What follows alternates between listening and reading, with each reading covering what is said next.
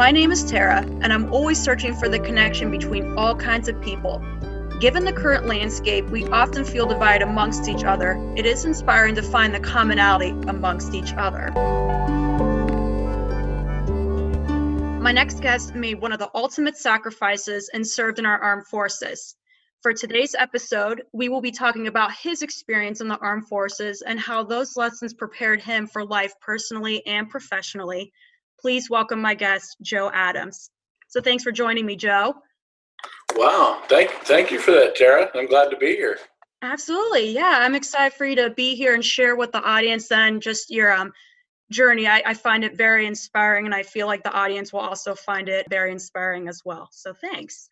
Let's go ahead and just get straight to the chase here. Share with us what is your specific title at Ohio Health and what department do you work in? Yeah, great. I've been with Ohio Health for about five and a half years and I work in our learning department. So I'm a manager of learning. Specifically, I get the opportunity to manage our learning simulation team, as well as our new associate orientation, and just a few other smaller programs for Ohio Health.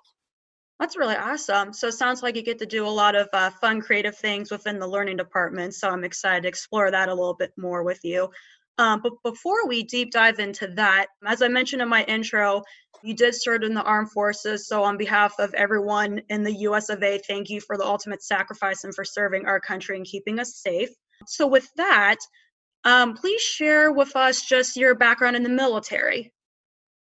Yeah, uh, well, thanks. Thank you for that. Um, I enlisted in the Air Force right out of high school so graduated high school in 94, May of that year, enlisted, went in in July, uh, served for 20 years in the Air Force and was primarily medical most of my career. I spent, uh, was when I enlisted, I was given the job of uh, medical laboratory technician.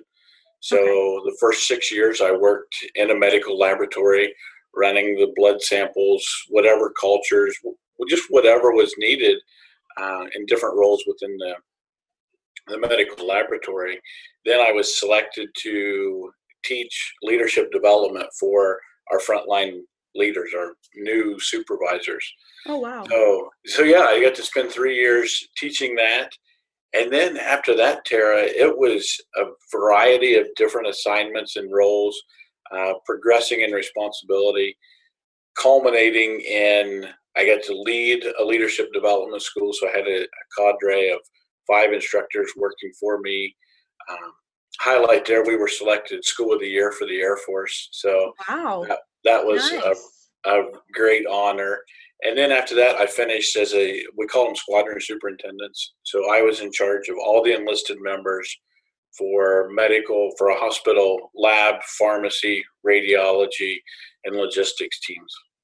Dang. Well, that's really awesome. So, to keep within that same realm as well, was there any sort of driving force that made you decide to go into the military or the Air Force specifically then? Yeah, there was a few. First and foremost, um, the the idea to serve the country and love. I'm very patriotic. I love our way of life and wanted to contribute to that. Sure. And initial thought was I would go in for four years, get money for college, get the GI Bill, and then I would get out. So a career was was never really um, was not the the initial intent. Okay. But uh, it, it just worked out that way. There was no money for college for me, so it was to give back to our country, but then also get money for college. And once I was in, I loved it. It was a rewarding job, uh, and there was no reason to get out. Well, there you go. That's really, like I said, that's just really awesome and inspiring to hear that too. And I, I can't thank you enough too for making that sacrifice and just keeping our country safe as well. So I just, I always want to reiterate that every time I'm talking to someone that was in the armed forces. So thank you. Yeah. So keeping in that same realm then of the Air Force and armed forces, then what has been your greatest takeaway when you were in the military and how have you been applying that to either your uh, life professionally or personally since then? Yeah, wow, great question. And, you know, reflecting on it, I, I think my biggest takeaway is perspective. And part of well, while I was serving, I spent six months in Iraq and working in a field hospital uh, in a war zone really changes your perspective on a lot of things. And sure. to be able to have that perspective and the value of life and sacrifice and, all of that um, really drives a lot of my decisions. It drives a lot of my reactions to um, issues that may come up today, and even this pandemic that we're going through now. Yeah. Uh, to be able to be uh, told, "Hey, stay at home, sit on your couch for a couple months," uh, a lot of people are struggling with it, and for me, I'm like, you know, this is much better than going to Iraq. So right, I can sit here if that's what the country needs of me right now. right. Uh, so I, I think perspective is the the big takeaway that I often reflect on. That's a very good point too, because I feel like you really don't understand or get a new perspective until you face that situation as well. And that's just a very good mindset to have just for life in, in general as well. Just a lot of deep thinking and, and perspective and trying to understand where the other person is coming from or what they've experienced too. Absolutely. So that's a very good point there. Perfect. So now that we have uh, taken a deep dive into your military, then let's transition from that to your current career at Ohio Health. So I guess with the audience too, just share your journey and how you ended up at Ohio Health and got to where you are now. Yeah, uh, grace of God uh, is how I got here. I think. um, so a, a, cool story. When we when I retired from the military, I say we because my wife was with me through the whole time. She she didn't serve, but I always say when we retired. So when we when we retired, we took about five six months off. Didn't work. We traveled the country with our kids. Wow. Uh, homeschooled them. And anyway, while we were traveling, she was homeschooling the kids, and I was uh, about three months into the journey. I started looking for where my next role would would come. Okay. Uh, and, or where it would lead us. And we always knew we wanted to come back to Ohio and uh, found a job at Ohio Health as a, a, learning consultant. Applied, went through the interview process, and was lucky enough to be hired. And wow. since since that time, it, it's just been really a roller coaster. I spent six months as the learning consultant, and then was moved into a manager of learning role, managing our logistics team. Had a phenomenal team there. Made some really good hires, brought in um, more great people to our team. And then after about two and a half years there, it was uh, it was time for a change. And my director at the time asked me if I'd be interested in medical simulation. Didn't know what it was, didn't have a clue, but was ready for that change and said, "Sure, let's go." and moved over to the current role. And then, like I said earlier, a few other things have been added since then. Uh, primarily, more great people and just the support of a phenomenal team has led us to do great things Wow. I mean, that's awesome as well. Just kind of like how you were able to wear a lot of hats when you were in the military as well. It sounds like you've been able to do the same thing within Ohio Health as well and get to work with phenomenal teams and just make those connections as well. So, real quick, when you were sharing your story there, you mentioned medical simulation. So, I'm assuming most of our audience doesn't even have a clue of what simulation is even like or what it even consists of. So, just real brief then, like what would be your elevator speech about simulation, how would you best describe it? Yeah, great question. It is taking real life scenarios for medical procedures, but doing them in a training environment, in a safe environment. People are able to practice and mimic real life surgeries or procedures, but in a safe environment. And we provide that safe environment for people to train and practice before we put them in a room to do those procedures on humans. Right. I mean, and that's very reassuring too, because I feel like, especially with the medical field always changing with the technology and procedures, it's just reassuring as a patient knowing I'm going to go in there and that doctor or medical professional is hopefully trained the best way that they can be and everything goes well. So that's a very big task, but that's also, I feel like, a very interesting piece within the medical field as well. I didn't really know about until I started working at Ohio Health. I didn't even know that area existed. So that's just really cool to see what you guys do. Yeah, it, it's something different all the time. The, they'll make a request, hey, we want to do this procedure, and my team we go to work to figure out how we can create it to where it's as close to lifelike as possible, and then uh, train them on the procedures. And like you, when when the director asked me if I wanted to manage the team, I really didn't know exactly what it was, but I knew there was a great team already in place, and my job was just to come in and help lead that team, and it's been very successful. Well, that's super awesome to hear that. So, yeah, thank you for sharing that as well. So, like, I feel like I mentioned, most of the audience won't even know what simulation is, and hopefully that piques a lot of people's interest to look further into it, or maybe even as a career too. So, thanks for sharing that. Yeah. Um, so, with still in the career and professional realm as well, have you had any fork in the road moments within your current or past careers? And if so, how did you come to that tough decision and what that thought process was like? Wow. Yeah, I think everybody has those fork in the road uh, moments where you have to to make that decision, and I, I've had my opportunity to have several of them. So to come to the decision, it is first and foremost, it's a lot of lot of prayer, a lot of reflecting, talking with my wife, talking with some mentors, and just really weighing what what the decisions are and what's next for me and where where which path is going to be best for me to choose.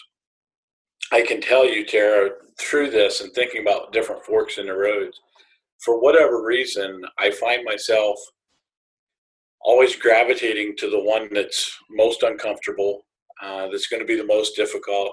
And in doing that, it's generated the most growth for me.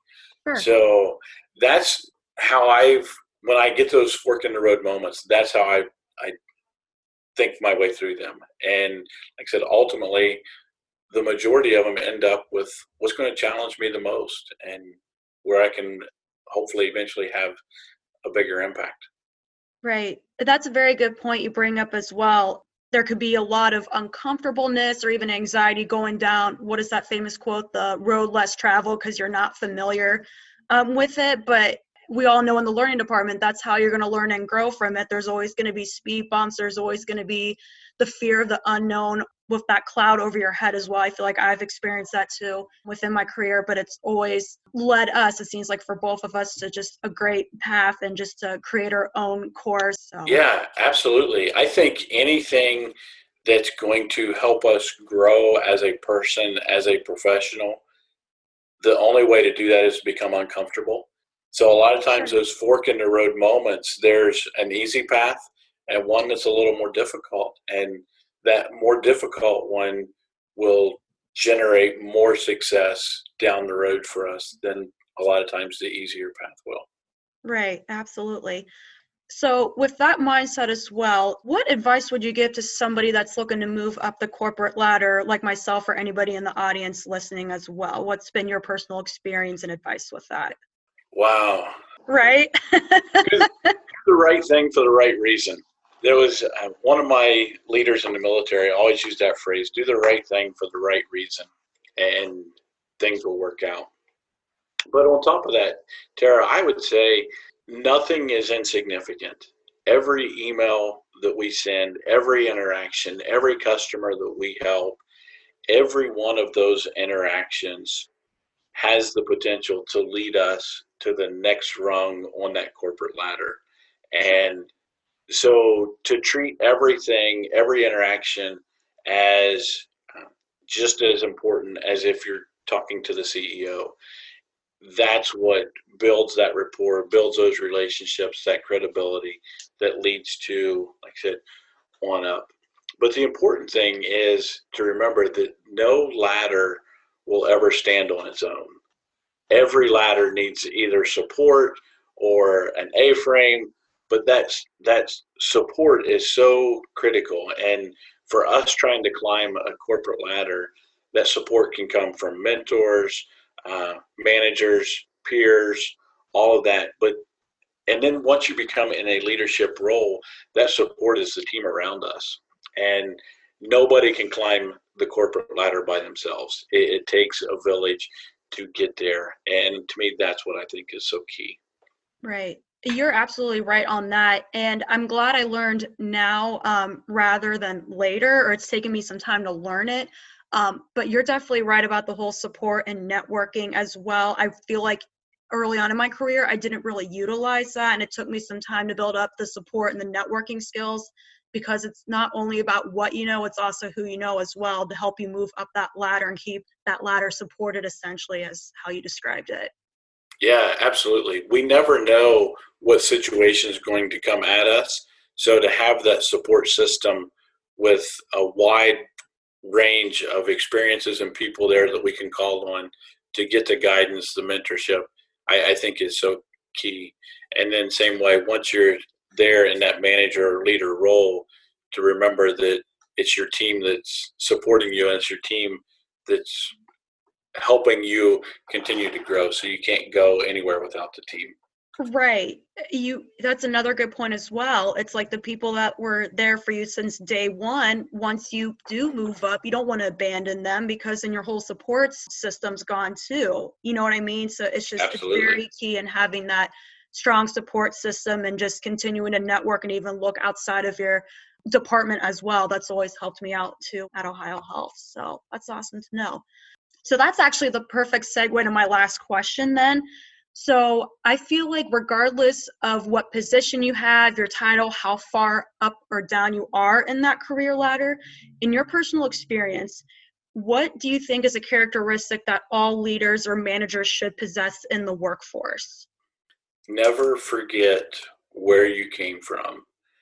And you know, with that, I, I think it's great to have a lot of pride in what you've accomplished and where you are as a leader, but you also have to have that humility to remember where you came from and to know that what you have as that leader can be taken away in a moment's notice. So, um, the pride and happiness and satisfaction of what all you've accomplished, I think, is key. But to have that also, the humility that comes along, should come along with it to remember where you came from and when you're there the next the best thing that a manager can do or leader can do is reach their hand down to pull other people up with them too many leaders get to that point and they keep their hands up looking for somebody to continue to pull them but uh, the best leaders have the hand down trying to pull somebody else up with them Right. That's a very excellent note to end on with this whole conversation as far um, as what you're saying there. So there's nothing wrong with having a little bit of pride of what you do, but it also sounds like the underlying theme is um, don't forget your roots and also stay humble throughout the whole process too, and just never forget that. Yeah, exactly. When uh, I heard a, a, chief master sergeant of the Air Force, Bob Gaylor, he, he was talking one time and he talked about. Yeah uh, his name on the mailbox. And the story was, you know, he's the top enlisted person in the Air Force, and his neighbor was asking him why he continued to do his own yard work and didn't play, pay somebody to do it. Sure. He said, It's my name on the mailbox. So nobody else is going to take as much care of his yard as what he would. So to have that pride to take care of your brand and uh, in that situation his brand, which was his yard. But we all have a personal brand that, that's out there, and we have to care and nurture that, take pride in it, um, and then again, always remember where we came from. Right. I totally agree with that statement. So, again, big thanks for joining us here, Joe. Always remember to be kind to yourself and one another. And remember, if you don't have an invite to the table, make your own. This is Table Talk with Tara.